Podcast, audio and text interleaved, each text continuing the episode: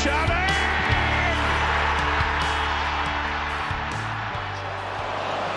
Dispossessed by Martinelli. The back heel for Zinchenko to deliver. Martinelli, good readjustment. Odegaard, two for him, two for Arsenal. And a 5-point lead at the World Cup break beckons for these top gunners. حلقة جديدة من إيجيبشن جونر بودكاست. يعني الدخلات السعيدة خلصت مني, مش عارف أحط إيه في أول الحلقات. ده أسلوب ما تعودتش عليه خالص بصراحة. من بدايتي للبودكاست, من بداية التسجيل في 2019, كان دايما بفكر في المقدمة هقول إيه, هقول كلام إيه يخفف وطأة الخسارة أو التعادل أو الموقف الحزين اللي إحنا فيه. الموسم ده الوضع مختلف تماما. أنا كل حلقة بشوف دخلة جديدة تكون مبهجة, دخلة جديدة تكون مشجع للناس تسمع, عشان الحمد لله الموسم ده الدنيا ماشيه كويس جدا. سعيد جدا ان اخيرا بقينا بنسجل حلقات احتفالا بانتصارات, احتفالا بحاجات ايجابيه بتحصل. الفريق متصدر الدوري لحد اخر السنه ان شاء الله. يعني هنلعب ماتشين في اخر السنه, واحد وهم واحد اوي. لو تعادلنا واحد فيهم هننهي السنه واحنا متصدرين. لسه الكلام ده في اخر السنه خالص, 25 ديسمبر 31 ديسمبر كمان. حاليا لحد بعد كاس العالم ارسنال متصدر الدوري فرق 5 نقط. الموضوع بدا ياخد شكل واقعي شويه. يعني لحد الحلقه اللي فاتت, الاسبوع اللي فات, بتكلم في ان احنا لحد برضو دلوقتي مازلت مصمم يعني ان الكلام عن الفوز بالدوري شيء بعيد, شيء يعني نسبته في رايي الشخصي اقل من 30%. ممكن يكون زاد سنه دلوقتي, الوضع خد شكل احسن دلوقتي, الفريق خد ثقه اكتر, ولكن ده ما ينفعش, ما ينفيش ابدا ان الموضوع مبشر جدا. في نفس الوقت نكون حذرين ونكون منطقيين في توقعاتنا. فوز زي ده وفرق 5 نقط واخر حلقه قبل التوقف في كاس العالم, كان لازم يكون معانا يعني احسن, او طبعا يعني مع حبي لكل الناس سجلت معاهم, بس الاستاف التوب في البودكاست معانا النهارده. محمود الكريم, ممكن تتابعوه على تويتر على @كابتن كيمي. محمود, مساء الفل. مساء الفل يا احمد, ازيك؟ الحمد لله تمام. ومعانا صديق البودكاست الدائم عماد التميمي. عماد صاحب موقع ارسنال 442, اخر اخبار والحصريات دايما مع عماد. عماد, مساء الفل. مساء الورد. هلا ابو حميد, واهلا باخوي محمود. ربنا يخليك يا عماد, انا سعيد جدا ان انا معاكم النهارده بصراحه. والله الشرف لنا والله. ليله سعيده ويوم سعيد, ومنورنا, وخدنا يوم كامل كده عشان ايه, نرفلكت ونفكر في اللي حصل في الماتش, ونشوفه بدون عاطفه وبدون, دايما الحلقه بعد الماتش طول بتبقى عاطفيه شويه. النهارده هنتكلم في اللي حصل في الماتش كله. ممكن ابدا معاك يا محمود, يعني بعد نتائج اليوم محمود, نقدر نقول ان الفوز يعني في ناس واقعيه بتشوف ان هو اهميته, طبعا هو مهم في الصراع على اللقب, وده الشيء اللي انا مش اعترف بيه لحد دلوقتي, عشان عارف انت ايه, اعمل نفسك مش شايفه لحد ما يحصل. لكن الفوز اهميته قلت سنه شويه, يعني مش هقول اهميته قلت, الضغط قل, خلينا نقولها بالشكل ده. الضغط قل كتير بعد نتائج اليوم وبعد خساره سيتي قدام برينتفورد في ملعبه. اظن اللعيبه داخله بضغط اقل كتير. طبعا ده ما ارسنال ساعات بيعمل مشاكل وبيجيب نتيجه عكسيه, ولكن كان باين اللعيبه حتى مع نهايه الشوط الاول بنتيجه 0-0 في هدوء, في ريلاكسيشن, في مفيش تسرع, عارفين ان الجون هيجي في الاخر, وده اللي حصل في الاخر. طبعا جونين, وماتش تحسه كان ماتش روتيني لارسنال. ارسنال ما سمحش للماتش بانه يكون في ضغط وفي توتر, الحمد لله. يعني هو مشي كسيناريو ماتش زي ما انت بتقول, هو مشي بطريقه بسيطه جدا, ما كانش فيه صعوبات في اغلب الاوقات. حتى في اوقات كده كان بيعمل فيها تحولات وولفز, تحولات سريعه, بس كنت دايما مش قلقان ان توماس بارتي او صليبه مثلا هيقوموا بالدور المطلوب منهم.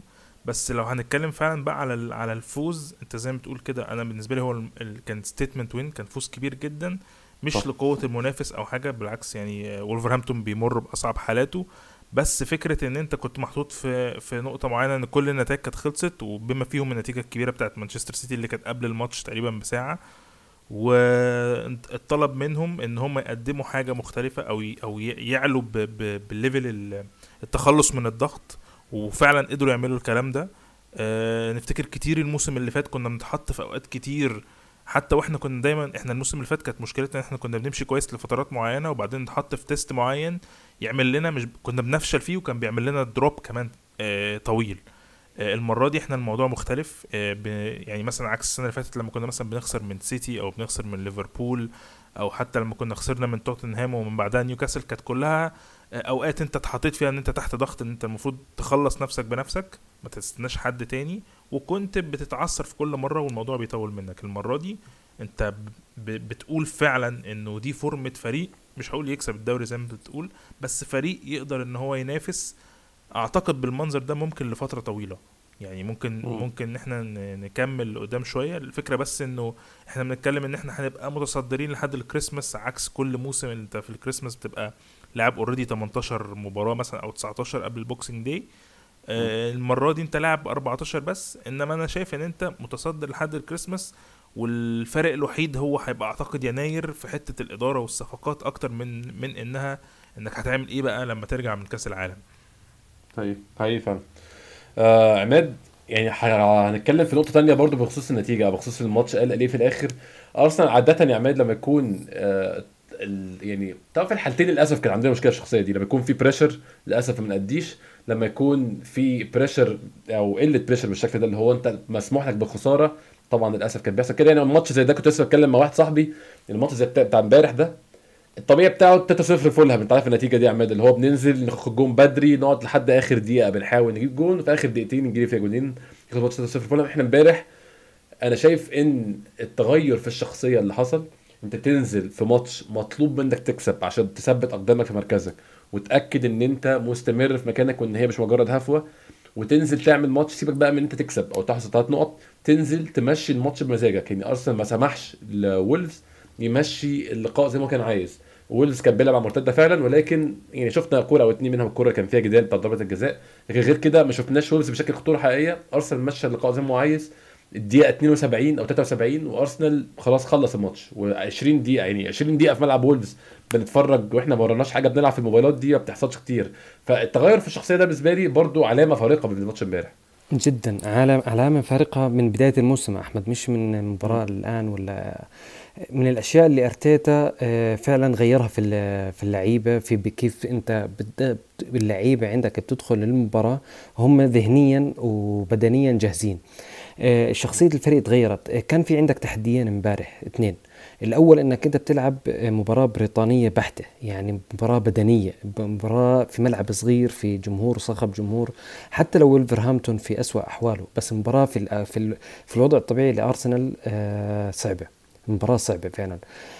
التحدي الثاني كان انك انت بتلعب قدام فريق بيدافع كويس وبيهاجم هجمه مرتده خطيره جدا, وشفت انت كيف الهجمات يعني فعلا بتكون مفاجأة لأرسنال.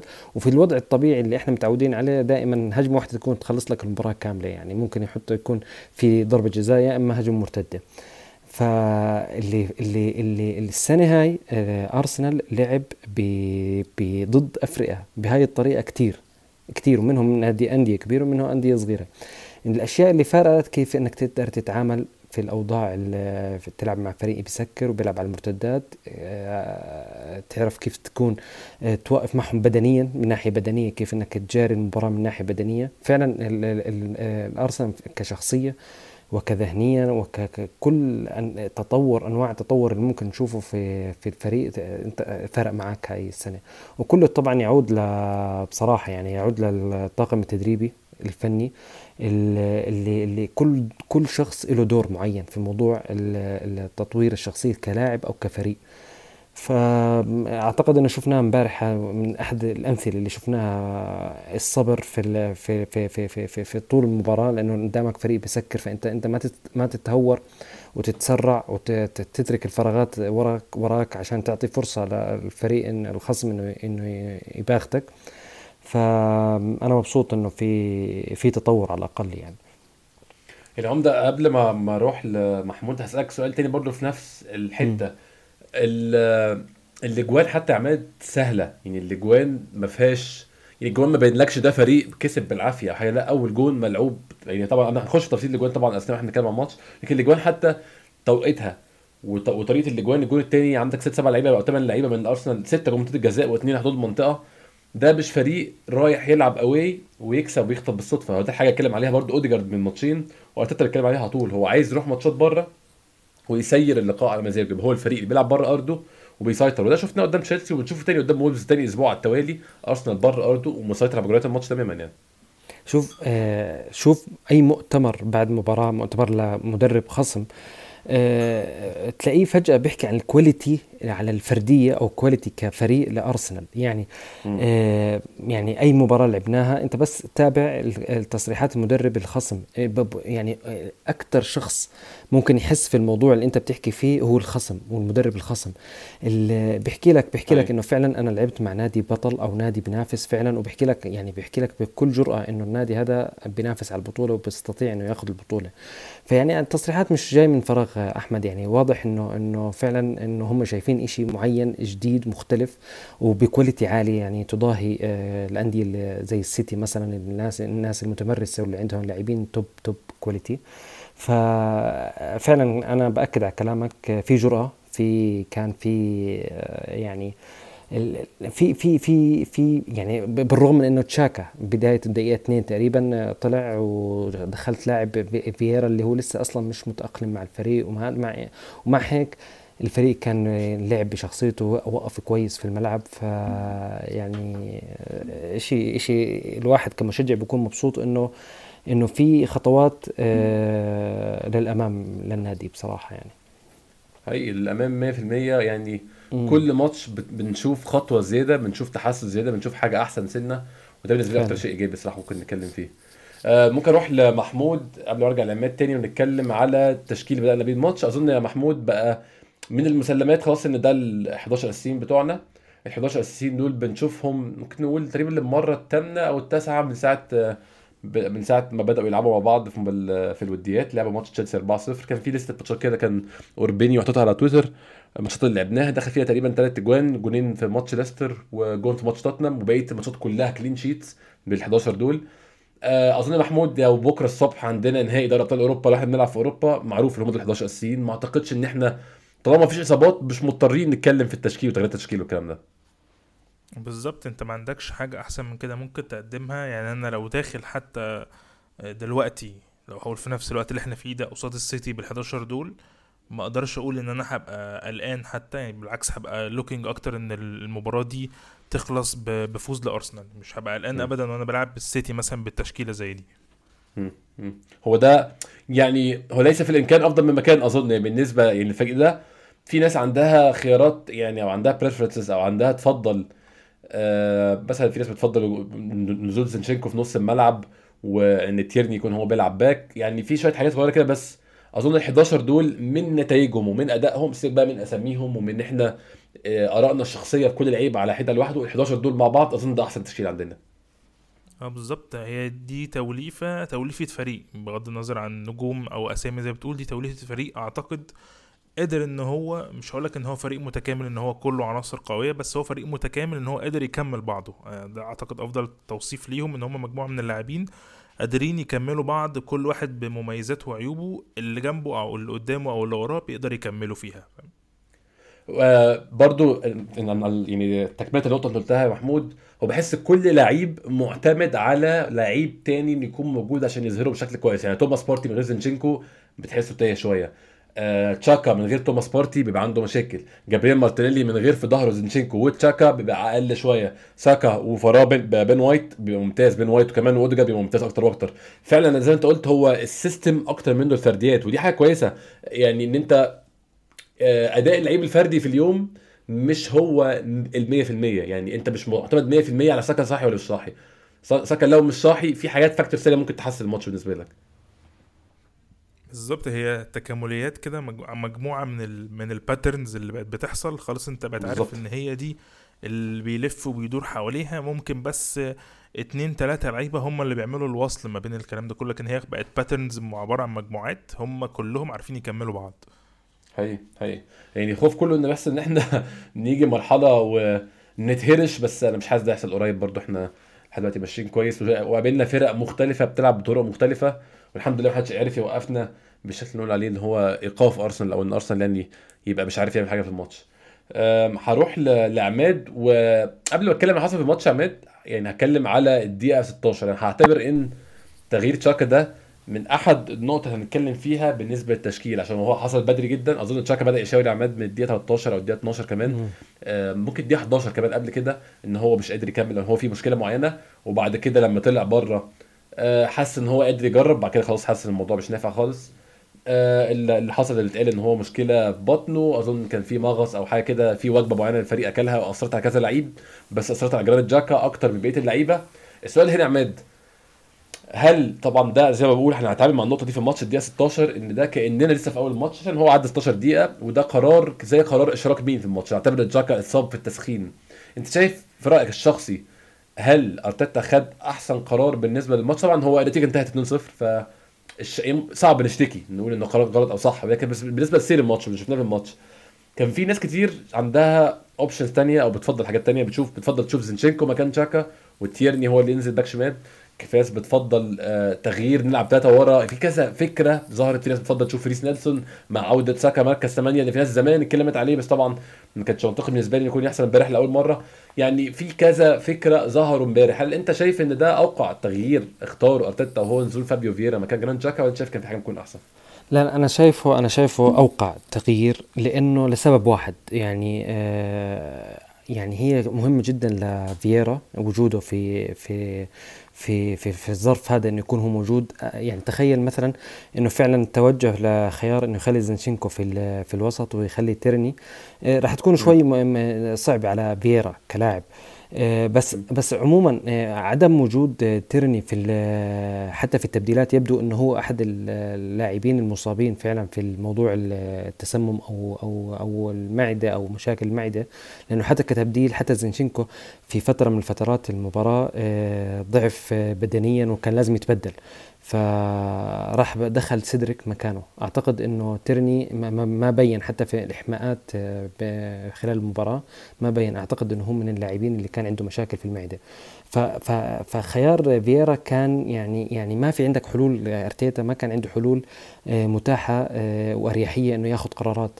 عموما هو توفق في فييرا لاعب صاحب موهبه كويس، انا معك انه او انا مع الجمهور بشكل عام انه فييرا لسه ما وصل انه يتاقلم، وما وصل ما شفنا منه مثلا الاشي اللي احنا نقدر نحكي عنه انه هو لاعب يستحق يلعب في ارسنال، بس كنا مؤمنين انه هو عنده الموهبه اللي ممكن تتطور وممكن يلعب مع أرسنال في المستقبل كلاعب أساسي. بس عموما أنا وجهة نظري أنا شايف إنه عندنا زي ما حكى محمود، أنا عندي 11 لاعب ك11 مع بعض فريق حلو، بس أنا لسه مقتنع إنه في كل مركز أنا لازم يكون في عندي لاعب زيادة ينافس على المركز. يعني مثلا أنا عندي على الأجنحة عندي ساكا ومارتينيلي، بس أنا ما عندي احتياط أبدا، ما عندي أي لاعب ممكن ينافسهم، أنا بدي لاعب واحد بس. يعني السيتي عندك مثلا فودين، وعلى اليمين مثلا محرز، في الدكه عندك جريليتش ينافسهم، لاعب 100 مليون قاعد بيستنى دوره يلعب، انت فاهم.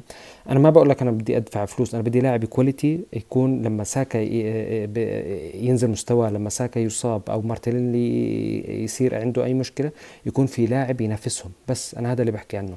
بارتي انت ما اشتريتش اداء نيلسون خالص، انت عمده كيف ما اشتريتش اداء نيلسون في الكام ماتش اللي فاتوا، مش حاسه لسه انت حاجه. لا لا لا لا لا انا شايف انا وجهه نظري انا شايف انه نيلسون لسه محتاج وقت كتير عشان يقنع المشجع انه هو فعلا لاعب كواليتي عاليه وانه يكون ينافس ساكا ومارتينيلي. انا وجهه نظري يعني نفس الموضوع في المحور مثلا توماس بارتي، ما عندنا اللاعب اللي ينافس، غياب توماس بارتي بيدمر الفريق تماما. يعني شوف انا يمكن عشان بشوف الفريق قاعد بكبر انا طموحي عالي، يعني كمشجع طبيعي، يعني طموحي قاعد بعلى شوي بعلى، فبالتالي انا بستنى يناير فعلا، انا بستنى اشوف صفقه على الاقل تخلي الكواليتي او ترفع شويه مستوى الكواليتي عندي في الفريق. انا عارف اني انا بنافس السيتي، بس انا بنافس السيتي ب 11 لاعب او 12 او 13 لاعب، السيتي لا، السيتي عنده لاعب واحد عن ثلاث لاعبين، انت فاهم، في الكواليتي. فانا انا انا اذا بدي اكمل في نفس المستوى انا مش راح اضلني احكي انا عندي 11 لاعب خلال الموسم كامل، طب ما اي اصابه للاعب انا ممكن تاثر على مستواي، وشفنا لما غاب توماس بارتي وزينشينكو قدام اليونايتد خسرنا، مع انه كان افضل الارسنال بس خسرنا. يعني الموضوع بيفرق كتير في موضوع الدكة، احنا احسن من السنة الماضية، الدكة احنا احسن من السنة الماضية، بس انا مع انه يكون في عنا في كل مركز لاعب ينافس الموجودين الاساسيين، مش لازم يكون على نفس المستوى بس يكون عنده قدرة ان هو يغطي فيشكل يعني تهديد بالنسبة للعيب التاني على الاقل. بالضبط. هي هرجع لمحمود تاني. اتكلمنا يعني محمود مع عماد على التغيير، وهل في كان تغيير احسن منه انت حسيت بعد التغيير؟ هنتكلم قبل التغيير، اتكلمنا اول 16 دقيقه مع وجود جران جاك في الملعب. انا شخصيا من بعد التغيير محمود يعني اول 16 دقيقه مقارنه بالنص ساعه اللي بعدهم او النص ساعه كانت فاضله في الشوط الاول، حسيت بالدروب طبعا من فييرا لتشاكا. يعني تشاكا عيوبه طبعا اتفقنا ان هي مختفيه في المركز ده، المركز ده بيظهر احسن ما عنده، بس هو بروفايله مختلف تماما عن فييرا لعيب دايناميك اكتر، لعيب بيتحرك اكتر، لعيب بيتطرف اكتر من تشاكا. حسيت بالدروب في كنترولنا على نص الملعب بعد التغيير، ولا كنت حاسس ان هي ما فرقتش كتير؟ انا بالنسبه لي كنت حاسس ان في مشكله لسه، فييرا مش فاهم دوره قوي في النص ساعه اللي هي كانت فاضله في اول شوط دي. هو اكيد كان في اختلاف، بس الاختلاف ممكن بسبب زي ما تقول كده اختلاف الادوار. يعني تشاكا هو كبروفايل زي ما تقول هو مش مرن زي فييرا، مش بيتحرك بسرعه زي فييرا، بس انا كنت بحس ان تشاكا اساسا دوره هو ليه دور مختلف عن فييرا، ان هو دايما بيحاول يزيد او يكون عايز اقول ايه لاعب زياده او رجل زياده معاك في الجبهه بتاعه يعني مارتينيلي، ولما بيزيد معاه جيسوس. يعني بحس ان هو ما كانش مالوش دور بالصوره قد ما هو لاعب موجود زياده يسحب مان يفضي مكان لمارتينيلي، او ان هو بيدخل زياده في مثلا في الهاف سبيس اللي ما بين مارتينيلي او ما بين الباك اليمين والمدافع الايمن. يعني بحس ان هو كان دايما ليه دور معين كده، كان بيلاقي فيه مساحه هو دايما، ومن المساحه دي اما ان هو كان بيتصرف ان هو يلعب كره بالعرض على الارض، او ان هو يسند على مارتينيلي ويعرف ازاي يحركه، او ياخد من مارتينيلي الكره ولو في دور ان هو يلف ويعمل الناحيه الثانيه، عكس فييرا خالص. فييرا ممكن يكون بيتطرف اكتر، ممكن يكون بيحاول اصلا ان هو يروح دايركتلي على الجون، ممكن يكون هو بياخد الكره وبيحاول ان هو اصلا يعني يشوف حلول على جبهته، اللي هي عاده انا دايما لما كنت بشوف فييرا لو انا فاكر ان اغلب ادواره كانت دايما بتبقى مكان اوديجارد، كانت بيبقى ناحيه اليمين اكتر. يعني اول مره اشوفه ناحيه الشمال كلاعب 8 ناحيه الشمال. احنا شفناه برضو في اوقات معينه في الموسم كان بيلعب وينج، كان في اوقات كان بيلعب فيها متطرف خالص على الوينج، انما المكان ده كان اول مره نشوفه فيه، ولصعوبه الملعب وصغره والحركه اصلا بتاعت التكدس. امبارح كانوا بيلعبوا 5 اعتقد، فالتكدس ده مش يمكن من الحلول اللي بيقدر يقدمها فييرا، ان هو يبدا يتحرك وسط 2 و3 وبلوك صغير. فده اللي كان مخلي الموضوع واحدة كان صعب شوية في الأول، بس أعتقد إن هو مع الوقت قدر إن هو يلاقي ضلته في الحتة دي في المركز ده، وقدر إن هو يعرف إزاي بقى يتصرف ويقدم حلول كويسة بالذات أكتر في الشوط التاني. يعني حقيقة أنا ما عنديش، أنا ما الناس بتشوف إن فابيو فييرا لعيب كويس جدا بصراحة، لعيب عنده بوتنشال هيلب زي ما أنت قلت، اختلاف الأدوار ممكن سبب له مشكلة. أظن إن هو تشاكا شارب الدور ده قوي، فهمه كويس قوي، وفابيو فييرا ما شاركش في الحته دي قبل كده. اظن هو شارك على اليمين، وشارك مكان اوديجارد نفسه، وشارك مكان بارتي اصلا في نص ساعه قبل كده، لكن ما شاركش في مركز قبل كده. ممكن تكون دي كانت مشكله بالنسبه له. محمود هنتكلم قدامي على اول 16 دقيقه، يعني ما شفناش فيهم فرص حقيقيه من ارسنال، كلها كانت محاوله من ارسنال لسه طالع الماتش، واللي كان بيحصل فيهم اللي كان بيحصل مرتدات خطيره هنتكلم عليها بعدها، اللي كان فيها شك ضربه الجزاء. خلينا نتكلم على جابرييل جيسوس. فانا شفته في اول 16 دقيقه ده محمود، او في اول ربع ساعه من الشوط، كان بيحاول محاولات رهيبه ان هو يدفن مشكله التهديف، وفعلا جاب جون ولكن بتاع تسلل.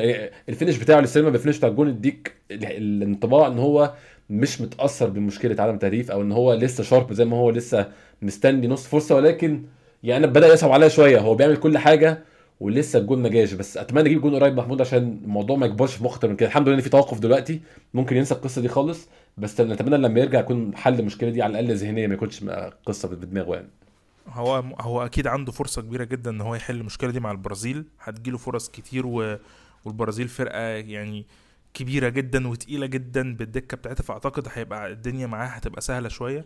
بس انا عايز اقول حته انت اتكلمت عليها فعلا في الماتش، ان هو بيعمل كل حاجه وشكله مش متاثر.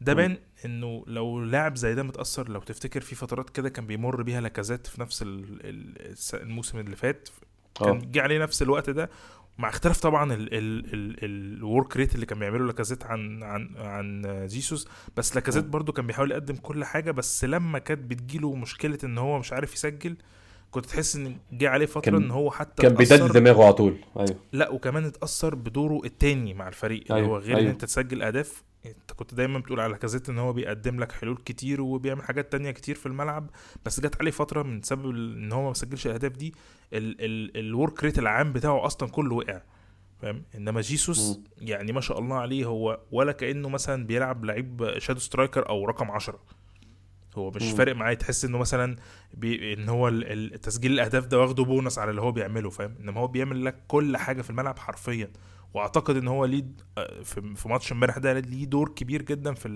في الاهداف اللي جت, وزيها كتير على مدار الماتش نفسه كفرص او في الماتشات اللي فاتت. بيقدم لك حلول في لحظه فجاه ليه اخذ الكره وعنده استعداد ان هو يرقص 2 و3, او ان هو يفتك كره من نص ملعبك.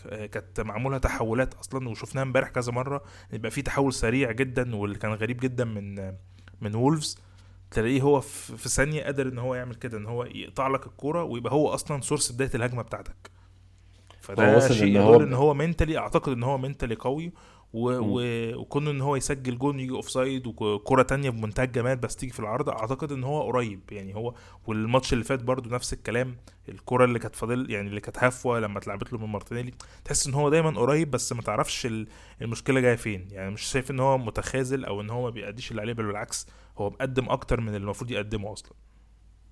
يعني هو وصل ان هو بيعمل بري اسيست كمان يا محمود, ده شيء مش متوقع من راس حربه, فهو فعلا متواجد في كل حته, هو بيعمل كل حاجه وبيأدي دور السنيد او دور رقم 9 اللي بيساعد زمايله بشكل ممتاز. بصراحه انا ما عنديش مشكله, طبعا في ناس كتير عندها مشكله مع الموضوع ده انا فاهم, وان حارس اسف وراس الحربه بياخد مرتبه عشان يجيب اجوان, وراس الحربه بيتم تقييمه بعدد الاهداف اللي بيجيبها, كل الكلام ده منطقي وجميل ومفهوم. لكن بالنسبه لي في فريق يا محمود بيلعب بالشكل ده, او بيلعب يعني اسمها ايه الكلمه اللي عايز اقولها, جماعيه, هو بيلعبوا بجماعيه يعني. مش يعني هو اللعيب بيلعب, الفريق بيلعب بالايديولوجي دي, الفريق اللي هي دي مبادئه اللي هي ان اي حد معرض يجيب جون, اي حد عندك 6 لعيبه زي الجون التاني الارقام نفسها مترجمه في يعني متوزع. انت بتتكلم في بالزبط. ايه, في 8 لاعبين تقريبا او 10 لاعبين منهم مثلا الخماسي الهجومي بتشاكا وبارتي كلهم تقريبا بيتكلموا في نفس الرينج يعني بيتكلموا الخماسي الهجومي ده كله تقريبا نفس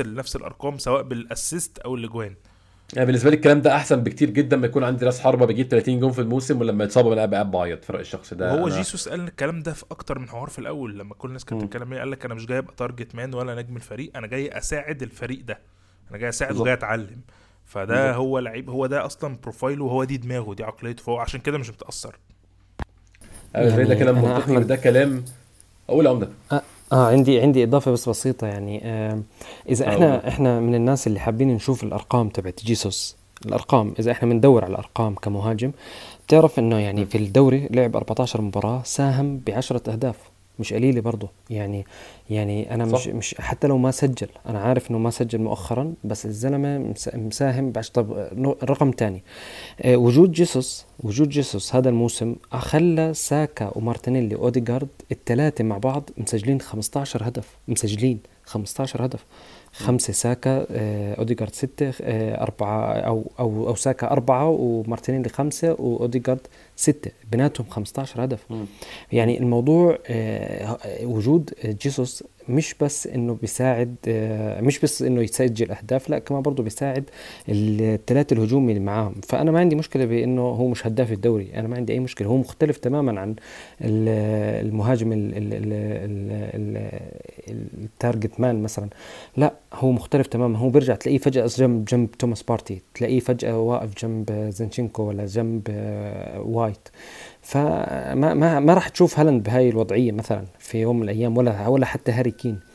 فانا ما عندي مشكله انه يساهم ب10 اهداف خلال 14 مباراه, ويخلي اللعيب اللي حواليه يسجلوا 15 هدف في 14 مباراه 3 مع بعض, ويكون مستوى زي اللي شفناه امبارح, كان مستوى عالي مختلف تماما عن اي مباراه. بصراحه كان احسن لاعب في الشوط الاول, بصراحه كان يمسك الكره مع انه المباراه بدنيه جدا, وجسم جيسوس اقل من اجسام اللي كان يلعب معهم, بس كان فارق كتير في الملعب بصراحه. هي مشكله عماد, بس ان اول ما هيبقى في مشكله في الاهداف بشكل عام بقى, يعني كاوفرول عدد اهداف, لو مثلا اول احنا لسه ما حصلناش ولا ماتش اللي هو تعرضنا لموقف ان احنا مسجلناش الحمد لله في البريمير ليج ما حصلتش لسه, بس للاسف اول ما هتحصل هيبقى فيه كله هينط على جيسس. انت بتخيل معايا اللي هيحصل طبعا. ماشي بس احمد انت انت تاني احسن فريق تهديفي في الدوري الانجليزي. بالظبط انا معاك 100%. لا انا بتكلم في رد الفعل الاعلامي اللي هيحصل للاسف. انا فاهم عليك. احنا فرق 7 أهداف عن صح عن سيتي اللي هو عنده اصلا هالاند اوريدي مسجل 18 منهم. ايوه واحنا الفريق الوحيد في الدوري اللي مسجل في كل الماتشات. يعني احنا الفريق الوحيد في الدوري اللي مسجل في كل الماتشات, مفيش ماتش ما سجلناش فيه. كل الفرق التانية في ماتشات ما سجلتش بما فيهم السيتي, بس احنا الفريق الوحيد اللي ما سجلش. هاي فهم. عماد اخدك بقى النقطة تانية بان احنا في نفس الوقت في الماتش بنتكلم في الفترة اللي هي حوالي الدقيقة 7-8 بعد كرة جيسوس او بعد الجون اللي جيسوس جابه وطلع تسلل. الكرة اللي الكلام والجدل عليها بتاعت وولفز, يعني انا رايي الشخصي انا للاسف ما حدش عدلنا ولا حد ورينا هي اوفسايد ولا لا.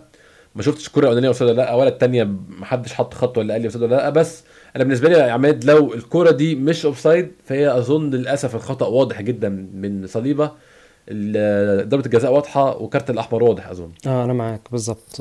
هي كنا فيها توفيق وفيها حظ شويه انه الموضوع عدى بصراحه. هو عموما يمكن من اقل المباريات لصليبه, مع انه كان جيد, يعني مش انه انا بنتقده, بس هو فعلا كان في عنده اخطاء. صليبه امبارح, وكان جابرييل فارق عن صليبه في اخر مباراه, في مباراه ولفرهامبتون كان شايله جامد. كان شايله فعلا, كان بيغطي اخطاء صليبه للامانه. يعني يمكن اول مره تصير في الموسم اصلا انه جابرييل انه يشيل صليبه مش العكس. بس عموما يعني الموضوع طبيعي. انت بتحكي عن لاعب عمره لسه صغير بيلعب في اول سنه في البريمير ليج, بتعلم لسه, حرفيا بتعلم, واحنا قاعدين بنحكي عنه انه احسن مدافع في الدوري الانجليزي. فانا ما عنديش مشكله, يعني لازم يتعلم, ولازم المباريات اللي زي هيك صعبه زي ما حكيت لك اياها هي بريطانيه بحته, يعني بدنيه واجواء صعبه وهجمات مرتده, وبدك تتعامل مع موضوع مختلف تماما عن انك تلعب مع فريق هجومي. فانا ما عنديش مشكله, بس اهم شيء الواحد انه يتعلم كفريق وكفرد, انه يتعلم من المباريات او من الاخطاء اللي الفريق اللي شفناها امبارح بصراحه. اظن برضه عمده ده هي دي الوصفه المثاليه لاي ثنائي دفاع. يعني ان الكلام عن الدفاع المثالي لارسنال كان زمان توني ادمز ومارتن كوين, بعديها كان كولو توريه وسول كامبل. دايما يبقى خصائصهم ان في واحد يعني ممكن نقول عليه ستيبل او مدافع تقيل مستقر غلطاته قليله, واحد تاني جريء غلطاته اكتر سنه جريء وبيغلطه التاني بيغطي عليه. وان يوم ما المستقر او التقيل بيغلط التاني بيكون حاضر وبيكون ذهنه موجود ان هو يصلح غلطات التاني. اظن هو ده هي دي سمه البيرنجز او الثنائيات الدفاعيه كويسه يعني. بالظبط. موضوع انك تلاقي اتنين مع بعض يكونوا ماتشنج او انه يكونوا مكملين لبعض, خلينا نحكي اكتر مكملين اهم. اظن عماد يكون يعني مثلا نعم. موضوع نستا ومالديني ده ما بيحصلش كتير خالص. بالظبط مكملين لبعض, يعني النقاط الضعف اللي انت موجوده عندك تكون موجوده, هي نقاط قوه مش نقاط موجوده, لا نقاط قوه تكون عند الطرف الاخر والعكس صحيح. فبالتالي انه انت تلاقي التوليفه ترى مش سهله ابدا. يعني كان في توفيق انه نلاقي اتنين مع بعض يساندوا بعض. كمان في عندك برضه وجود وايت راح يساعد كتير. انت يعني في اوقات كتير بلاقي وايت بيغطي برضه في ناحيه القلب الدفاع وفي البلوك يعني تحديدا. شوف انا حكيت لك اياها سابقا وباكد عليها, موضوع الناحيه البدنيه للدفاع فرق معنا هذا الموسم كتير. وجود صليبه وجابرييل ووايت مع بعض الثلاثه اعطانا شخصيه مختلفه لارسنال بشكل عام بالفريق. اعطانا فريق بدني قوي, يعني من ناحيه البدني قوي, مش زي ما احنا متعودين. حتى ايام يعني كوسيليني مثلا من الناس اللي انا بالنسبه لي بعتبره مدافع ممتاز جدا كان, بس من ناحيه بدنيه كان ضعيف. مرتساكر كان من ناحيه بدنيه ضعيف. مرقنا بفتره كتير صعبه في الدفاع الناحيه البدنيه. فكان الموسم الحالي الموجود بدنيا فريق قوي جدا.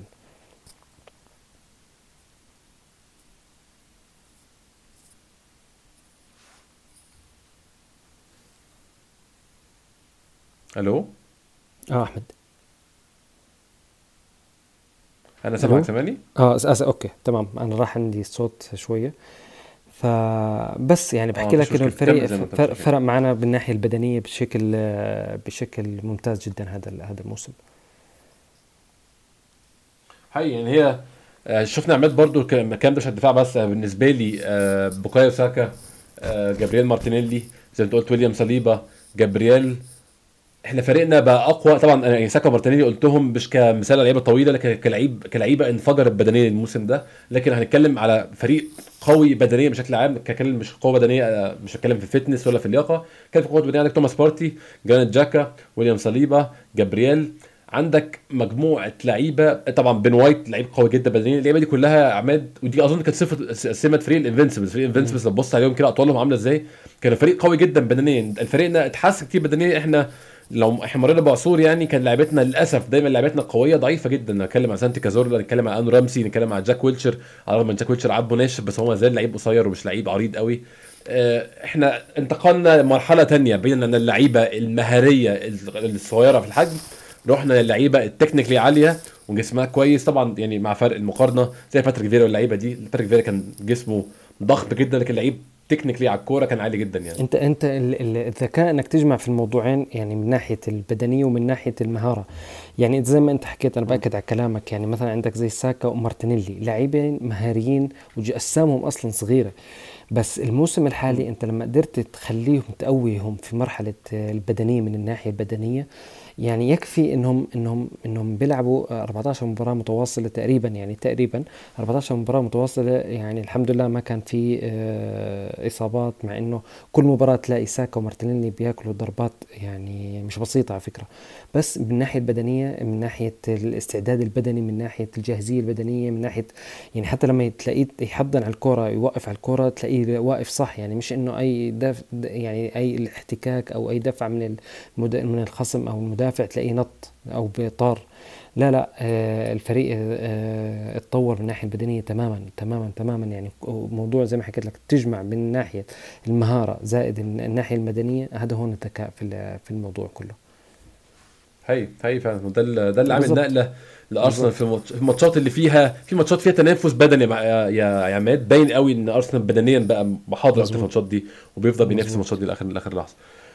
هروح محمود اتكلم معاه نقطه مهمه في الشوط الاول عشان نختم كلامنا. الشوط الاول محمود في اول شوط كان باين اول طريقه الخطه الموضوع او طريقه اللعب بالنسبه لولز، ان في مساحه ورا زينشينكو بسبب ان زينشينكو بيعمل دور الانفيرتد فول باك او الظهير اللي بيدخل لجوه، بيلعب كلاعب نص ملعب اضافي مع توماس بارتي، فمعروف ان ده هيخلق مساحه وراهم، والمساحه دي بيحاول يغطيها جابرييل وبيحاول يساعد فيها برده شويه اي لعيب قريب للاريا دي بيحاول يساعد، زي مثلا جرانيت جاكا بيحاول. طبعا احنا عارفين اوديجارد بيلعب ناحيه اليمين اكتر، جاكا بيحاول لما يكون ورا يسند ورا، توماس بارتي كمان زي بيحاول يسند دايما الحته الفاضيه دي اقرب لعيب ليها اللعيبه. حتى يعني خلاص احنا شفت ماتشات كتير بالشكل ده، بان ان اللعيبه فاهمه ان ده المكان اللي ممكن يتم اختراقه في الفريق، فبيحاولوا يغطوا فيه دايما في الحته دي، وكل ماتش لعيب بياخد مهام مختلفه في القصه دي.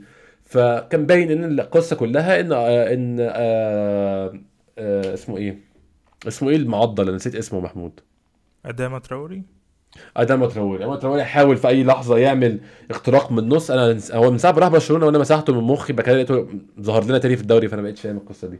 الحقيقه اختراق من النص يكون في حد بيعمل الجري او الرن من ناحيه الناحيه الفاضيه اللي هي يمين هجوم وولفز، ويحاول يعمل كره هناك ويحاول يستغل المساحه الفاضيه دي. حسيت يا محمود ان ارسنال تعامل في الاول بشكل كويس، لكن مع مرور الوقت بدات في شويه خطوره تاني، وبعد كده رجعنا عقدنا يعني على اخر الشوط الاول مسكت الحته دي تاني. اظن دي هتبقى تيمه مستمره بشكل عام. اظن هي ده الشيء الوحيد اللي ممكن اختراقه في خطه اصلا، هي الفراغ اللي ورا زينشينكو ناحيه الشمال.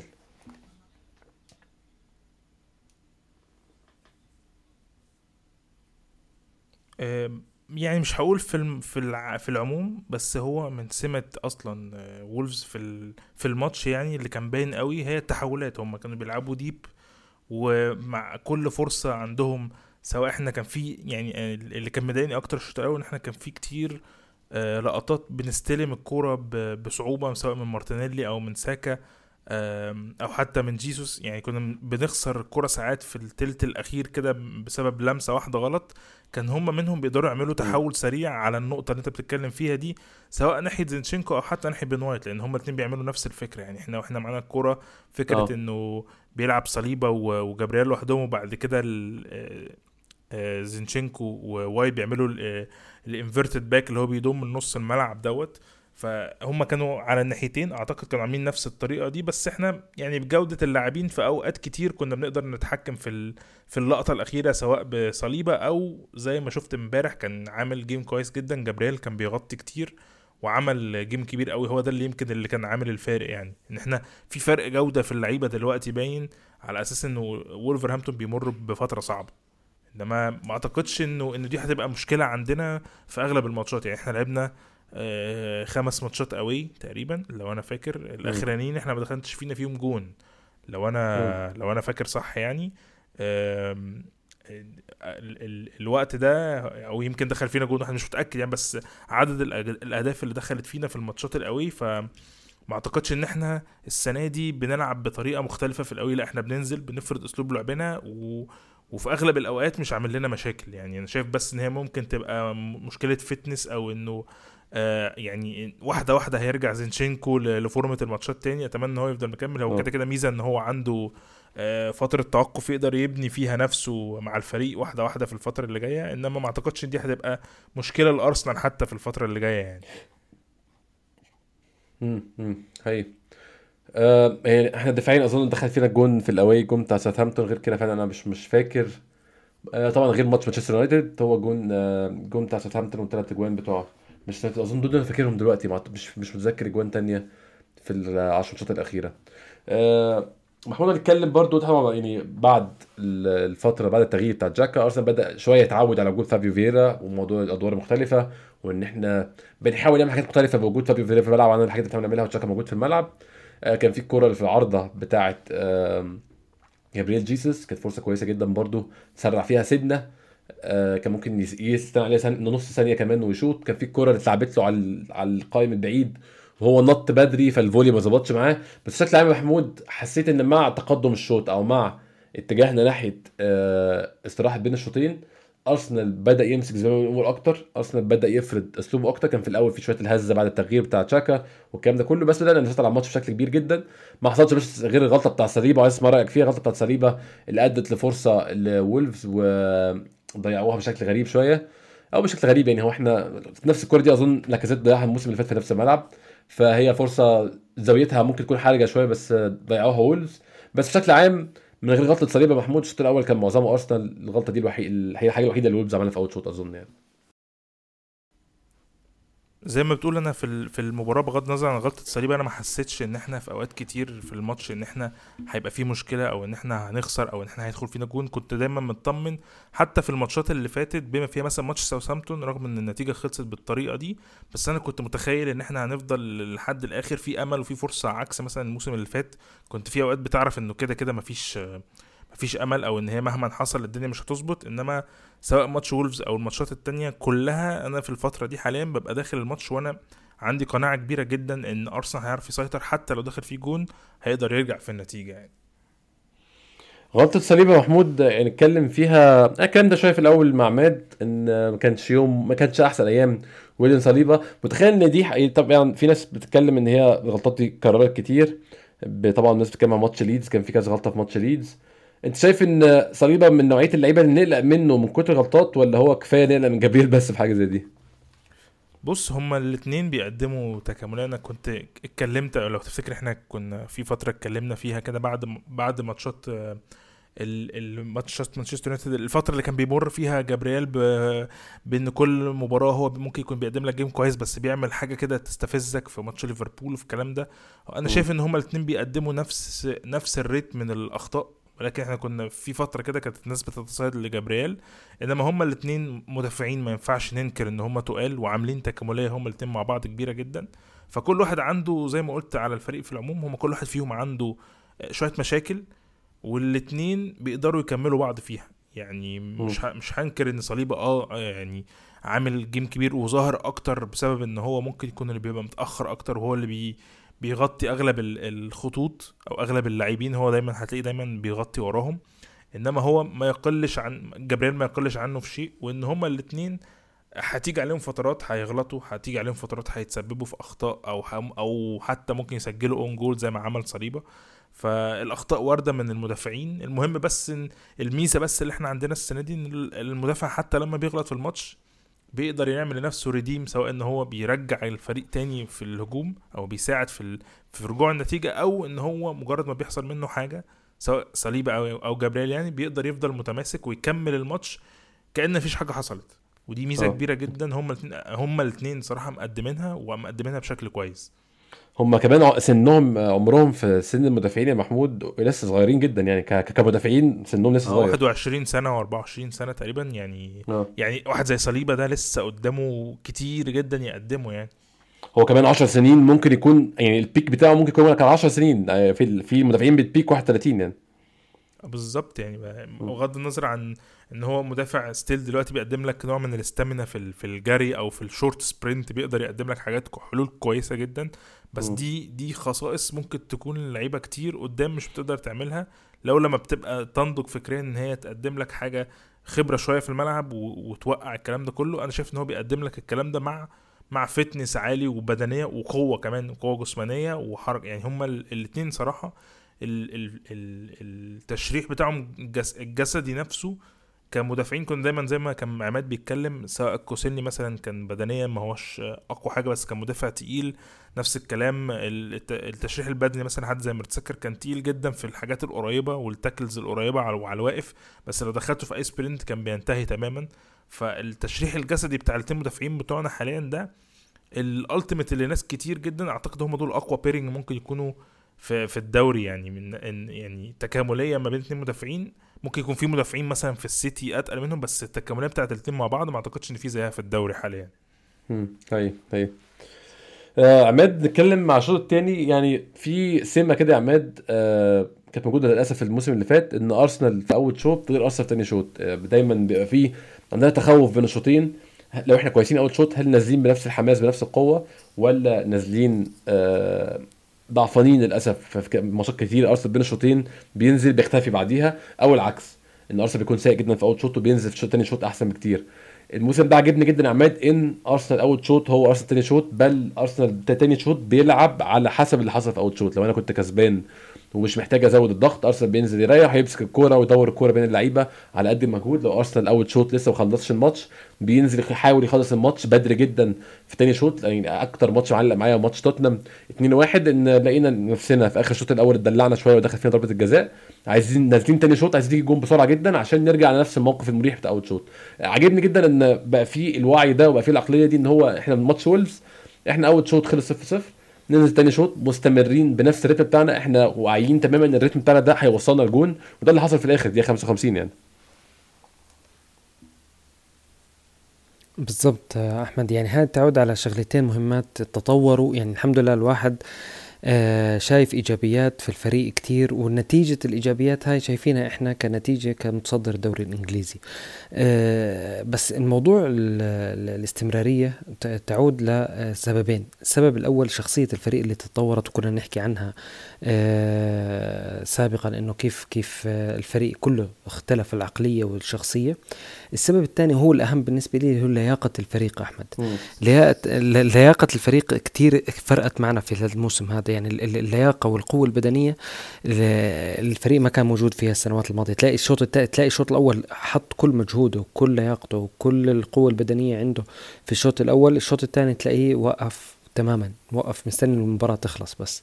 لا، الشوط الثاني تلاقي الموسم هذا تلاقي الشوط الثاني الفريق هو اللي بيلعب، هو اللي بيبادر، هو اللي بيسير المباراة زي ما هو شايف الفريق، سواء كان إذا كان متقدم يحافظ على النتيجة، أو العكس إنه يكون متأخر مثلا إنه يرجع في النتيجة.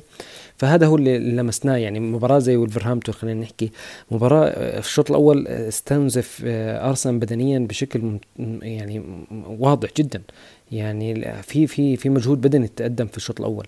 في الشوط الثاني لا، دخلت وانت كنت لسه انت اللي مسيطر بدنيا، وانت اللي حاولت وسجلت هدفين، ويعني انا متاكد كان في فرصه اكتر، مع انه مثلا لاعب زي فييرا من الناحيه البدنيه لا ضعيف مثلا في التبديل، اثر في الموضوع البدنيه.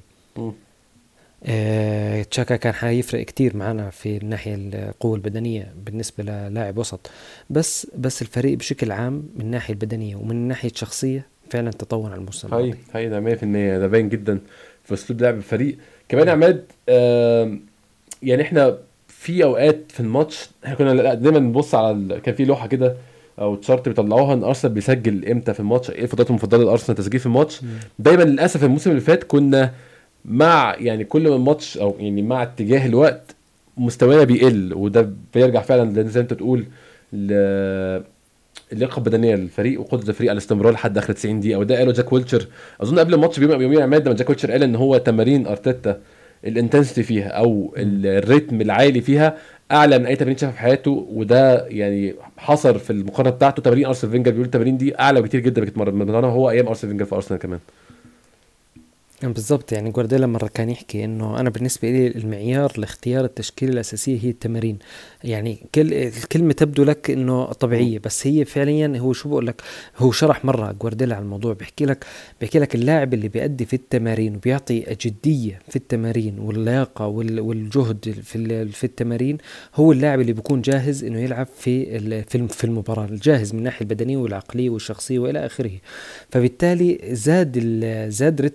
زاد رتم التمارين على اللعيبة وخلاهم لما يدخل المباراة يكون جاهز من ناحية لياقة بدنية ومن ناحية عقلية ومن ناحية ذهنية ومن ناحية شخصية ومن ناحية كل التفاصيل. يعني واضح إنه الكلام مش من فراغ ولا إنه من صدفة، واضح إنه في التمارين في جهد كبير، في مستوى عالي جدا من جاهزية الفريق بصراحة، من تجهيز الفريق. هاي يعني أصلا بيفضل مسيطر على الماتش وبيفضل حاضر في الماتش لحد دقيقه 90. انا بالنسبه لي دي حاجه ممتازه جدا وكمان يعني احنا برضو كان في فترات زمان او في سنين سابقه يا عماد بنبقى نايمين من الدقيقه 60 للدقيقه 80 ونصحى اخر شويه بدنا نحاول. احنا موجودين على قد ما نقدر بنفس الانتنسيتي وبنفس الريتم العالي لحد اخر ثانيه في الماتش، وده شيء بصراحه بالنسبه لي ايجابي جدا. عماد ممكن نتكلم برضو معاك قبل ما نروح لمحمود على اول جون، الجون الاول دي 55، جون في وقت ممتاز تبدا يعني تحط رجلك اكتر في الماتش، تثق في نفسك زياده، تبدا تفرض ايقاعك اكتر وانت بتسجل جون. الجون دي 55 سجله اوديجارد. قادر اتكلم الجون اللي عمال اتكلم معاك على يعني هنتكلم تفاصيل الجون بعدها، بس بتكلم اوديجارد نفسه. اوديجارد لا زي ما قلنا قبل كده يا عماد ان هو تارجت سهل او هدف سهل للانتقاد، لعيب بيلعب في مركز بيتم الحكم على المركز بواحد الاسيستات او الفرص اللي بيخلقها، 2 الاهداف. للاسف شديد يعني الاحصائيات بقت يعني واكله دماغ الناس جامد قوي.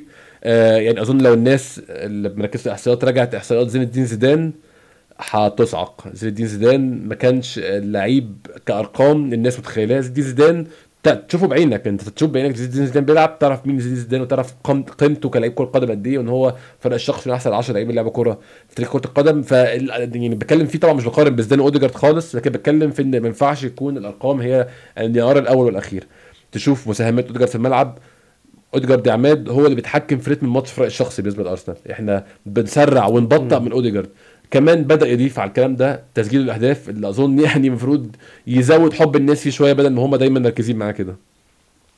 بالضبط، اوديجارد هو حرفيا زي ما انت حكيت هو اللي بيتحكم في رتم الفريق. انا من الناس اللي كنت احكي لاعب زي اوديجارد عشان ينتقل للليفل الاخر ويساعد الفريق انه ينتقل للليفل الاخر انا محتاج اشوف منه مساهمات اعلى في الاهداف. انا ما عندي مشكله انه يكون حتى لو بري اسيست، تخيل انا ما عندي مشكله، بس اهم شيء انه يكون جريء شوي في قدام المرمى او في الثلث الاخير، يكون في عنده الجرأه. اوديجارد هذا موسم لا تحسن عن الموسم الماضي. ما بعرف كم عمل اسيست، بس سجل 6 أهداف، هو هداف الفريق اصلا في الدوري الانجليزي حاليا. في في في جرأة، في تقدم اكتر، في تحسن. يعني انا مبسوط من اوديجارد في الموسم هذا، مش زي الموسم الماضي، ولو انه الموسم هذا مثلا تلاقيه في انفراد يضيعها بسذاجة جدا، او انه تسديده مثلا تلاقيها كمان برضو سددها بسذاجة بصراحة. المفروض يكون يتدرب على التسديدات بشكل احسن، بس مبسوط من التطور ومبسوط من وجود لاعب بتحكم لك فعلا من رتم برتم الفريق في منطقة صعبة. يعني في مباراة زي مباراة وولفرهامبتون ما في مكان اصلا لاوديجارد انه يمسك كرة يوقف على الكرة، ما في. الفريق اللي خصم بيلعب 5-3-2، يعني انت في العمق مسكر، ما في مكان توقف في الكرة ابدا. فأوديغارد من الناس اللي بيرجع لورا شوي عشان يحاول يبني الهجمة ويساعد في بناء الهجمة ويغير اتجاه اللعب ويعمل أي حاجة فارق في الفريق. بالنسبة للهدف الأول أحمد، أنا كنت حابب أحكي عن إني أنا الهدف هذا عدته يمكن 3-4 مرات أتحضر فيه يعني حتى بعد المباراة واليوم. أنا عجبني كيف طريقة التحرك، طريقة اللمسة الأولى، طريقة فييرا اللي تعامل مع الكرة بطريقة ممتازة جدا، دخول اللاعبين بعد ما فييرا مسك الكرة على طول تلاقي دخل ساكا وأوديغارد لجوا عند خط المرمى. يعني الهدف كله مرسوم رسم حلو بشكل لطيف جدا. يعني أنت بتخيل يعني تخيل مثلا 10 لاعبين من ولفرهامبتون واقفين في منطقة الجزاء وما هيك قدرت أنت تخترق من لمسة جيسوس. فييرا اخترق الدفاع وبعدين لعبها بطريقه خلت الحارس خسر نفسه، انت فاهم يعني بالزبط. طلع من الكور ما قدرش اصلا يحاول يصدها، كان سهل قوي يحطها في جسمه امام، بس هو عمل قرار ممتاز يعني بالظبط. يعني تحرك فييرا لما يعني تحرك، طريقه تحركه وطريقه لمسته خلت سا واقف مش قادر يروح على الكوره اصلا يعني. فكان ومن اولها من غير ما طاق، من اولها جاريه مارتينيلي من الشمال لليمين، خد الكوره بعرض الملعب راح هنا خالص، بعدين راح رجع للشمال يعني هي. يعني كان بيقدر يكمل على اليمين، لا رجع شمال لانه اللعيبه ولفرهامبتون كلهم راحوا على اليمين. فيعني هدف كان جميل جدا، يعني من الاشياء الحلوه اللي شفناها امبارح حقيقي. يعني انا برضو سعيد ان هو أوديغارد جاب الجون ده برضو عشان يعني ياخد الكريدت اللي يستحقه في المجهود اللي بيبذله. والجون ده عماد فكرني بجون ده، فاكر يعني ما اعرفش تفتكره لا، كان في اظن في 2014 أرنولد رامسي عمل اسيست زي ده بالظبط مع سعود اوزيل، كان بيلعب هال سيتي في الاميريتس اسيست، بس كان طبعا هو كرة جيسس لعبها لفابيو فييرا، كان موقف مختلف بقى، رامسي لعبها لاوزيل حطها على طول، اوزيل من اول الكوره على يمين الحارس. يعني اي حاجه تفكرني باللعب السريع بتاع ارسنال او اللعب بتاع ارسنال باللمسه الواحده، ده بيأكد احنا ماشيين في الطريق الصح وشكل الفريق هجوميا اتحسن كتير جدا. اروح لمحمود بعد الجون الاول. زي ما قلت هو ارسنال استغل الجون الاول في ان هو يفرق الايقاع اكتر على الماتش، ارسنال اللي اكد هيمنته على الماتش، اختفى بالرأي الشخصي وولفز تماما بعد الجون الاول، عملوا تغييرين، نزلوا بودنس عشان يحاولوا يعني يشكلوا شويه خطوره على مرمى ارسنال مكان بودنس مكان موتينيو، والامبكيسا مكان سميدو كان هو كان في ناحيه اليمين هو بيحاول يشكل خطوره على ناحيه الشمال قلنا عليها، بيعمل اوفرلود عليها، نزلنا لعيب اصغر سنا لاكتر لياقه عشان يحاول يستغل الحته دي شويه، بس ما استنيناش كتير. بعديها ب7 دقايق بالظبط كنا جايبين الجون الثاني برضو مارتن اوديغارد تاني. الجون يا محمود فيه مجهود كبير جدا جدا من مارتينيلي بعد ما خسر الكوره وراح وحاول فيها تاني، راح جاب الكوره وعمل ترانزيشن من الدفاع للهجوم، لعب الكوره بكعبه لزينشينكو. اظن محمود يعني اللقطه اللي بعديها دي توريك ان الجون كان جاي زينشينكو بيعمل الكوره بالعرض، 6 لعيبه من ارسنال جوه منطقه الجزاء، 2 على قوس منطقه الجزاء، الكوره اي مكان هتقع فيه هتلاقي حد يحطها. فكان فعلا في الوقت ده بالتحديد مساله الجون كانت يعني مساله وقت في الجون الثاني. انا عجبني فكره ان هي اصلا كانت كوره يعني كانت هجمه ميته او كوره ما كانش فيها اي خطوره اصلا، وقدر في ثانيه مارتينيلي ان هو يفتكها يعني. ودي سمه الفريق اصلا في الهجوم السنه دي، ان انت بتفتك يعني سواء اعتقد ارسنال هو من اكتر الفرق اللي بتفتك الكرة اصلا في ثلث ملعب الخصم، يعني هو تقدر تسترجع الكرة في ثلث ملعب الخصم. دي احنا عمرنا في 5-6 سنين اللي فاتت ما كنا بنسمع ان ارسنال اصلا بيقدر يعمل ضغط اساسا عشان يقدر كمان هو يعمل ارقام عالية في الافتكاك الكرة في ثلث ملعب الخصم، وبنعمل لمسات كتير جوه منطقة الجزاء. فزي ما بتقول احنا عملنا حاجة او بمعنى صح من بعد الجون هو خلاص كان ده السيجنتشر بتاع الماتش، انه يعني وولفز عرف انه خلاص ان الجيم كده رايح، وان هو في الوضع اللي هو فيه ده مش هينفع، وان ارسنال كده خلاص ممكن سونر او ليتر يخلص الجيم، وده فعلا اللي حصل. ف يعني ده زي ما قلت انت على الجون الاولاني اوديغارد، اعتقد انه الجون الثاني ده بيكلل فعلا مجهود اوديغارد اللي الناس كتير بتقلل منه. ولو هنتكلم فعلا زي ما عماد كان بيتكلم على الارقام، انا شايف انه ارقام اوديغارد السنه دي في حته بس التمريرات الحاسمه او الكي باس او التمريرات الخطيره ايا كان، اللي هي الهجمه اللي ممكن تبقى اسيست ليه بس ما بتنفسش، هو تقريبا تاني واحد بعد دي بروين. بس ده رقم ممكن ما بيتشافش كتير، رقم الكي باسز او الحاجات اللي هي ما بتتمش، وممكن يبقى منطقي لانه انت عندك في الناس اللي هي ما بتسجلش او يعني البيج تشانس ميست او الناس اللي بيبقى عندها فرص كتير ما بتسجلهاش، بياتي على راسهم جابرييل جيسوس. وده مش عايز اقلل منه ان هو عنده 11 فرصه كانت سانحه ليه ان هو يسجل وما سجلهمش. فلكن تتخيل جيسوس كان ممكن يبقى فين. تاني واحد بعديه من ارسنال هو مارتينيلي بثلاث فرص بس ما سجلهاش. فانا متخيل ان كام فرصه من دول كان ممكن يكون عملها له اوديجارد مثلا. ايوه ففي اوقات كتير كان ممكن يلمع، وده السبب ان اوديجارد عامل 6 اهداف، مسجل 6 اهداف وهو هداف الفريق دلوقتي طبعا بعد جيسوس وساكا 5 اللي هم قريبين منه جدا، وده بيعني تكامليه في الهجوم.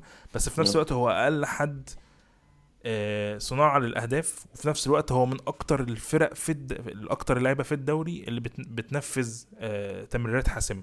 يعني هو بينفذ تمرير حاسمه كونها ما بتسجلش ده لا يقلل منه في شيء. فعايزين نقول ان ده ممكن يكون رقم خادع لأوديجارد. فانا شايف ان أوديجارد عامل جيم كبير جدا، ومن اللعيبه الفارقه معانا فعلا في هجوم ارسنال، واللي ما كانش موجود من فتره كبيره يمكن من وقت مسعود اوزيل. بس مسعود اوزيل كان بيختلف معاه في البدنيات، انه أوديجارد بيقدر يقدم لك دور فعلا في استرجاع الكوره من الثلث الاولاني او الثلث بتاع الخصم. فانا شايف ان الجون جه فعلا تكليل لمجهود أوديجارد، وكان هو محتاج فعلا الجونين دول ان هو بيفرقوا معاه، ان هو يقول ان هو فعلا لعيب مهم جدا لارسنال. هي محمود يعني ما توقع من الماتش، ما اعتقدش هو كان في فرصتين كده لويلز، بس ما اعتقدش برضو ان كان في كوره اللي اتدلع فيها زينشينكو. عجبني قوي محمود رد فعل رامزديل فيها لما بدا يزعق ويقول مش عايزين نستهتر، مش عايزين ندخل نفسنا جون.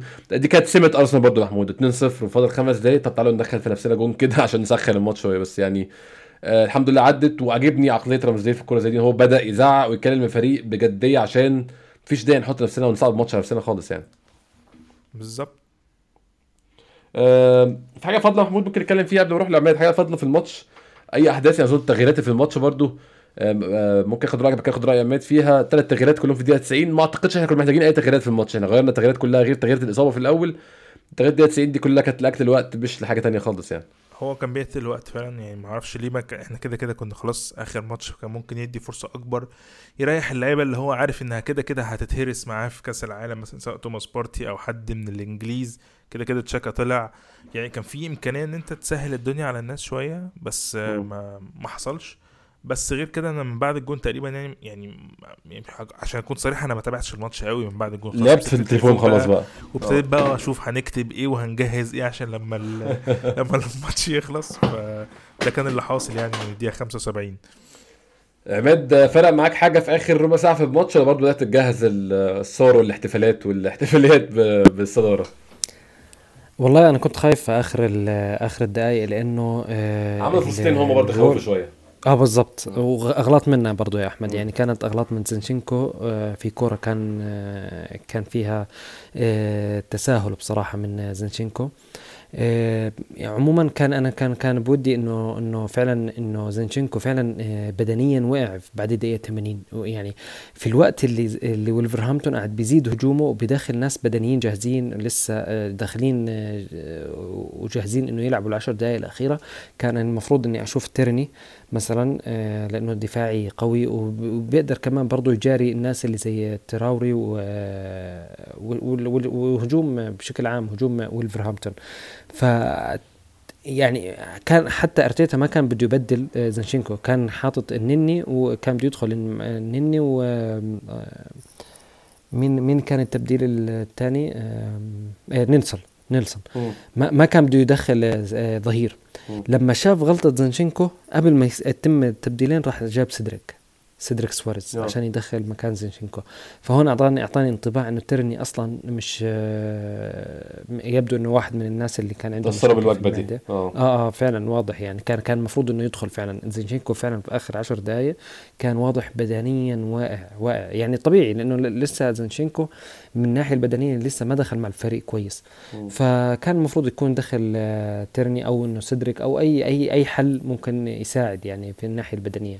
عموما بس تبديلاته كانت مجرد انه احياء الفريق من الناحيه البدنيه مش اكتر يعني. وجود نني وهم اصلا دخلوا بعد الدقيقه، يمكن بعد الدقيقه 88 او 90 دقيقه 90 كان الماتش انتهى 90 حتى. بالظبط. بالظبط. طيب هنختم بقى يا جماعه بسؤال لكل واحد فيكم، ويعني احنا الموسم ده ارسنال الفريق الشخصي بيعمل يعني الفريق كويس قوي. الفريق حتى كل الناس الحمد لله يعني نمسك خشب الناس ضدنا بتقول ان ارسنال فريق كويس جدا. كام ده قاله بيب جوارديولا قالوا كذا منافس حتى في الفرق الاقل. يعني ده برضو ده الشيء بالنسبه لي مثير اهتمام، لما تلاقي مدرب برينفورد ويذكر ان هو شايف ان ده فريق كويس جدا، فريد عنده ويليام سليم مدافع كويس جدا.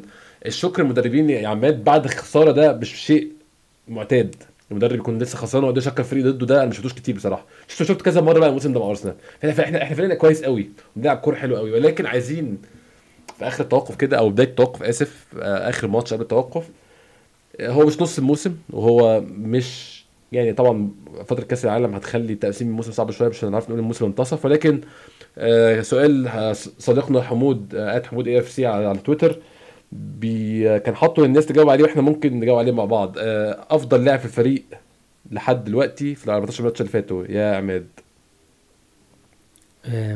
يعني شوف السؤال صعب صراحة، أفضل لاعب في ال 14 مباراة، لأنه إحنا كفريق فريق مجموعة مش فريق لاعب أبدا. بس إذا إحنا بدنا نختار لاعب والله صعب يعني بصراحة. ممكن اختار جيسوس بصراحة، لأنه حسيت إنه في فرق في الناحية الهجومية زي ما شرحت يعني زي ما شرحت في البداية. بصراحة جيسوس هو فرق في الناحية الهجومية، مش عشان هو سجل أهداف أو إنه صنع، لا حتى كمان ساهم في إنه يكون اللاعبين اللي جنبه يسجلوا أهداف بصراحة، فأنا راح اختار جيسوس. محمود، أحسن لاعب حتى الآن في الموسم؟ هو ممكن بالنسبة لي ما يبقاش أحسن لاعب بيقدم حاجات، بس هو أهم لاعب بالنسبة لي الصراحة هو توماس بورتي. يعني أنا شايف إن إحنا كنا محظوظين انه اصابته جت في الجولات اللي كان فيها التوقف، وان احنا ما قدرناش نتكبد خسائر اكتر من ماتش مانشستر يونايتد وهو مش موجود.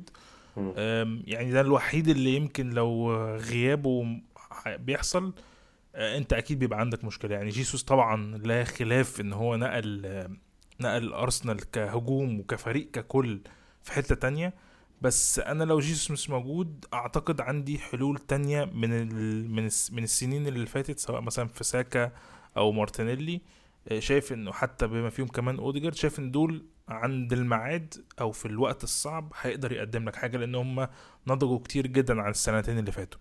انما توماس بارتي انا فعلا شايف ان هو لعيب مهم جدا لارسنال، وهو ده الحاجة الوحيدة اللي يمكن مخلينا يعني مطمنين. وانا شايف ان حتى لو تم التدعيم ليه في يناير ان هو يتجاب له لعيب اقل من مستواه او حتى على نفس مستوى قريب منه، يعني فهو مش هيقدم حاجه افضل من توماس بارتي قدم. انا شايف ان هو بس هيدي متنفس لتوماس بارتي ان هو يبقى عنده فتنس اعلى شويه، ان هو يقدر يكمل الموسم، ما يبقاش عنده اصابات، يقدر ان هو يريحه يطلعه بدري شويه، ما نبقاش مضغوطين دايما ان احنا محتاجين ان احنا نعول عليه في كل الاوقات. لان توماس بارتي دلوقتي انت معاك اما ان هو بيلعب معاك على طول او ما بيلعبش خالص.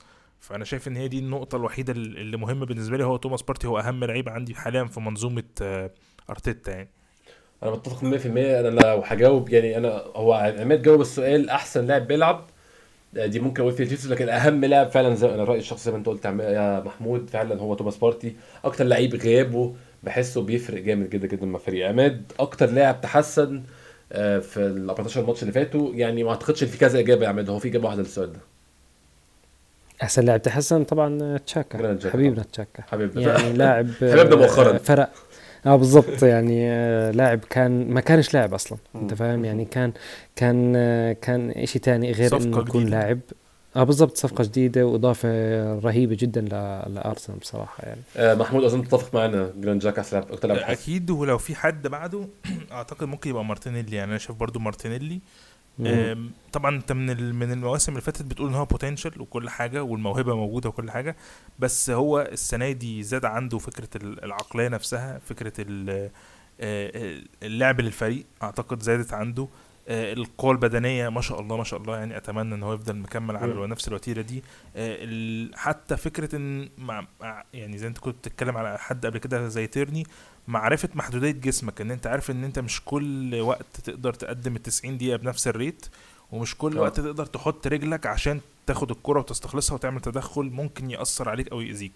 فالحتة دي انا شايف ان هو تطور فيها جدا. الدريبلينج ما شاء الله عليه دلوقتي، الارقام بتاعته عامله له جنون، ان هو من اقوى الدريبلرز في الدوري الانجليزي. فانا شايف انه كتطور مارتينيلي طبعا يعني بغض النظر عن تشاكا يعني تشاكا ده ممكن يكون بعيد في حته تانية، بس انت بتتكلم كانك فعلا جبت لعيب جديد. انما لو فعلا حد نقول ان هو تطور عن السنه اللي فاتت اعتقد مارتينيلي تطور كتير جدا. اعتقد الفرق ان ده تحسن وده تطور فعلا، يعني لو هنفرقها كده ده اللي حصل فعلا. السؤال اللي بعده عندنا، اكتر لعيب اندر ريتد، يعني اكتر لعيب مش واخد حقه في التقدير او بيعمل دور بيعدي كده تحت المجهر محدش ياخد باله منه. انا بالنسبه لي هيكون مارتن اوديجارد. بالنسبه لك مين يا عمده؟ بالظبط انا مارتن اوديجارد، لانه اوديجارد زي ما حكى محمود، حكى لك رقم انا قراته كمان برضو قبل فتره واليوم اعتقد كمان قراته مره تانية. اوديجارد تاني احسن لاعب في الدوري الانجليزي في موضوع الكي باسز، مش ذنبه انه التمريرات الحاسمه ما بتتسجلش، بس اوديجارد فعلا من الناس اللي اذا غاب عن التسجيل او عن الاسيست راح حقه بيروح فعلا من التقدير يعني من الجماهير. فاوديجارد محتاج اكثر انصاف بصراحه. اتفق تماما. محمود لا نفس الكلام طبعا، اوديجارد هو اكتر لاعب مظلوم، ومن داي 1 الناس كانت بتتكلم عليه من ماتش كريستال بالاس، بس احنا عندنا باوقات صعبه كتير وجراوندز كتير كنا بنخسر فيها وبنقدم فيها ماتشات سيئه، ففي اوقات حتى وانت بتبقى الدنيا صعبه عليك في الفريق ككل كان بيظهر هو اوديجارد وكان بيتحمل اللوم. بس انا شايف ان هو فعلا يعني اكتر لعيب مظلوم في ال14 ماتش اللي فاتوا يعني. انا اتفق تماما، يعني انا باين تحيزي لاوديجارد لكن متفق معاكم في الراي ده. افضل ماتش للفريق في ال14 اللي فاتوا بالنسبه لي هنتكلم افضل ماتش. في ماتشات كانت هي ماتش توتنهام مثلا، ده كان ماتش فيه سيطره، كان فيه دومينيشن رهيب طول الماتش، ارسنال سيطر على الماتش طول العرض، ولكن يعني ممكن نقول ده احلى ماتش استمتعت بيه، اكتر ماتش عجبني في شكل الفريق. لكن احسن ماتش تكتيكال للفريق بالنسبه لي كان ماتش تشيلسي اللي فات 1-0 في ستامفورد بريدج. تشيلسي ما كانش موجود في الماتش، ارسنال راح ستامفورد بريدج لعب 90 دقيقه لوحده ورجع، فده بالنسبه لي برضو يعتبر من احسن ماتشات الفريق. عماد زي ما انت حكيت نقطه مهمه، يعني ان انا في بقدر احكي لك انه في مباراه كانت ممتازه كفريق من ناحيه اداء، بس من ناحيه تكتيكال صعب انها تكون مباريات انك تديرها. يعني في مباراه مثلا برينتفورد كنت هتلاعب برينتفورد اللي فايز اصلا على اليونايتد 4 تقريبا قبل المباراتين تقريبا، فجاه انت فزت 3-0، برضو من المباريات اللي كانت تكتيكال صعبه على الفريق، زي مباراه تشيلسي، زي مباراه كمان برضو ليستر سيتي لما يدخل عليك جول وتقدر ترجع فيها بوقت قصير بسرعه، يعني انك ترجع تسجل هدف وهو يدخل عليك هدف وتسجل ترجع بالنتيجه وتسجل 4 بعدين. برضو في تفاصيل حلوه كانت في بعض المباريات، بس عموما كانت احسن اداء للفريق كان توتنهام طبعا. هي كان ماتش كالعاده يعني لما تلعب توتنهام بيبقى شيء ممتع جدا. محمود بالظبط طبعا احسن ماتش للفريق زي ما قلتوا انتوا الاثنين، احنا عدينا بماتشات فزنا في ماتشات كتير، كل ماتشات منهم كان فيها سيناريوهات مختلفه، سيطره تامه مثلا زي ماتش توتنهام، رجوع في النتيجه زي ماتش ليستر او ماتش فولهام، الماتشات برضو اللي كانت تقيله وجلسه. بس لو انا شايف الماتشات دي كلها انا كنت داخلها وانا مش قلقان او عارف ان احنا هنرجع نتيجه، بس الماتش الوحيد اللي كنت داخله وانا نفسي ان احنا نكسبه وقلقان من قبله كنت تعبان جدا، وهو ماتش ليفربول. يعني كان ستيتمنت وين، وكان في فترات كتير انت بتتخيل انه الجيم هيروح منك زي كل مره بس بترجع تاني في النتيجه، فده بالنسبه لي اصعب ماتش عدى على ارسنال. والماتش الوحيد اللي انت يعني حتى ماتش تشيلسي انا كنت متخيل قبلها ان احنا هنعمل سكور، يمكن الماتش خلص 1-0 كان ماتش تكتيكي، كان ماتش تكتيكي تقيل جدا. بس ماتش ليفربول انا كنت قلقان منه من الاول، وكان ده حاجه نفسك تعملها بحيث ان انت تكسر حاجه اصلا ما كنتش بتكسرها من فتره. يعني ماتش تشيلسي احنا دي ثالث مره كنا نكسبه مع التوالي في ستامفورد بريدج، انما ماتش ليفربول ده كان ماتش بالنسبه لي اهم ماتش في الموسم، هو اللي فعلا ابتدى يحط الحجر الاساس فعلا بان انت تقدر تصدق في الفريق ده، ان هو كان ستيتمنت وين مهم جدا انه حد من التوب 6 ان انت تكسبه، خصوصا ان انت كنت خسران قبل كده من ماتش اليونايتد اوي، فكان في برضو تذبذب فكره انت بتكسب توتنهام وبتخسر اليونايتد، فكان اختبار مهم جدا لارسنال هو ماتش ليفربول، فده اهم ماتش بالنسبه لي في الفتره الاولانيه. نروح لاخر سؤال، لاعب كنت تتوقع منه اكتر مما قدم. في رايي الشخصي انا بالنسبه لي بعد ما ظهر في الوثائقي وهو بيعترض على انه بيلعبش وان هو عايز يلعب اكتر، وبعد ما كان قريب جدا من الخروج وبعد كده قعد، توقعت اكتر من اللي قدمه لحد دلوقتي من سامبي لوكونجا. توقعت سامبي لوكونجا يستغل الفرص اللي خدها بشكل احسن من اللي خده، يعني انا عارف ان الفريق بشكل عام بيلعب كويس جدا، صعب تعمل بريك ثرو او صعب تقتحم 11 اساسيين، ولكن فرق الشخصي ساب جونجا جات له كذا فرصه في 14 ماتش اللي فاتوا ان هو يا اما يشارك ويقدم اداء كويس او ياخد كمان يثبت اقدامه ويخطف مركز من حد، ولكن للاسف ما عملتش كده. فكنت متوقع منه اكتر من كده بصراحه. محمود اسف ابدا بعماد، كنت متوقع من مين اكتر من اللقاء ده؟ أنا أتفق معك بصراحة بلوكونجا. في تصريح حكاه أرتيتا مؤخرا بيحكي لك أنا لما تعاقدت مع لوكونجا كنت شايفه بأدوار مختلفة، يعني هو لمح إنه هو كان شايفه رقم 6، بس مع عودة النني كان هذا تصريحه مع رجعة النني، بيحكي مع عودة النني لوكونجا في مركز المتقدم أفضل من إنه يكون مركز متأخر. فهذا دليل على إنك أنت كنت متأمل من اللاعب، هذا أكبر دليل على إن الإجابة لسؤالك أنت كنت متأمل من اللاعب أشياء معينة، أشياء ممكن تكون تعوض توماس بارتي. اللاعب يعني أنا بقدر أحكي أنه هو كان فشل تماما في المركز رقم 6 بصراحة، وهذا مش عيب يعني. أتشيكها من الناس اللي فشلوا من مركز رقم 6، بس شوف أنت مركز رقم 8 كيف. بس عموما أنا كنت متوقع من لوكونجا إشي أكتر، سواء حتى في مركز رقم 8. ما بعرف إذا كان لسه له أصلا مستقبل في الفريق من بعد اللي بيقدمه في الموسم هذا والموسم الماضي، بس عموما أنا كنت متأمل أكتر من هيك من لوكونجا. محمود هو طبعا لوكونجا لأن الفريق كله بيقدم يعني 11 الأساسيين وحتى أغلب البودلة بيقدموا حاجات كويسة، إنما هو الوحيد لوكونجا. وبعدين خدت بالي إن لوكونجا خد فرص كتير وفرص مختلفة، يعني سيناريوهات مختلفة وفرق مختلفة ومسابقات مختلفة، وكلهم ما قدمش فيهم أفضل حاجة. يعني كان أنت بتتكلم في بديهيات كورة هي أوريدي مش موجودة، أو يعني مشاكل محتاجة أعتقد هو زي ما قلت قبل كده محتاج كونسيستنسي، إن هو يلعب ويبدأ يغلط ويغلط على ليفل أقل تحت الرادار، محدش يبص له محدش يركز معاه.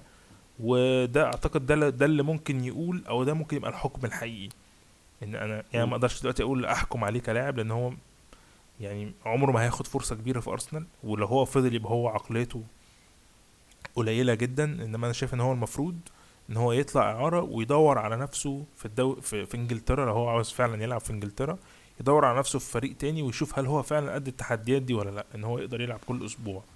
وساعتها يبان بقى ليه هو الأول يقدر يحكم على نفسه ومدربه يقدر يحكم عليه، وبعد كده الجمهور كمان يقدر يحكم عليه. بس هو ملوش فرصة خالص في أرسنال أعتقد.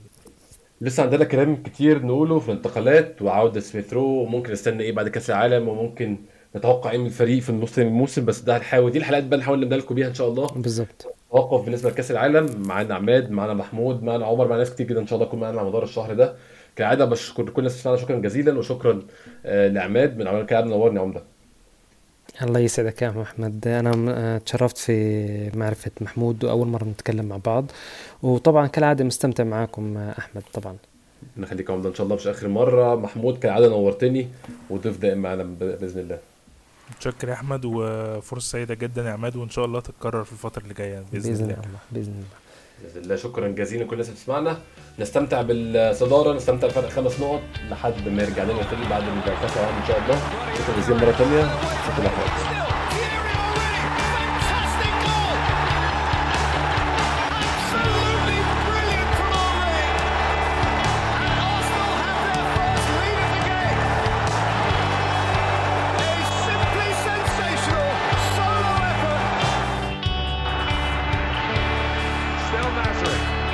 Chavez!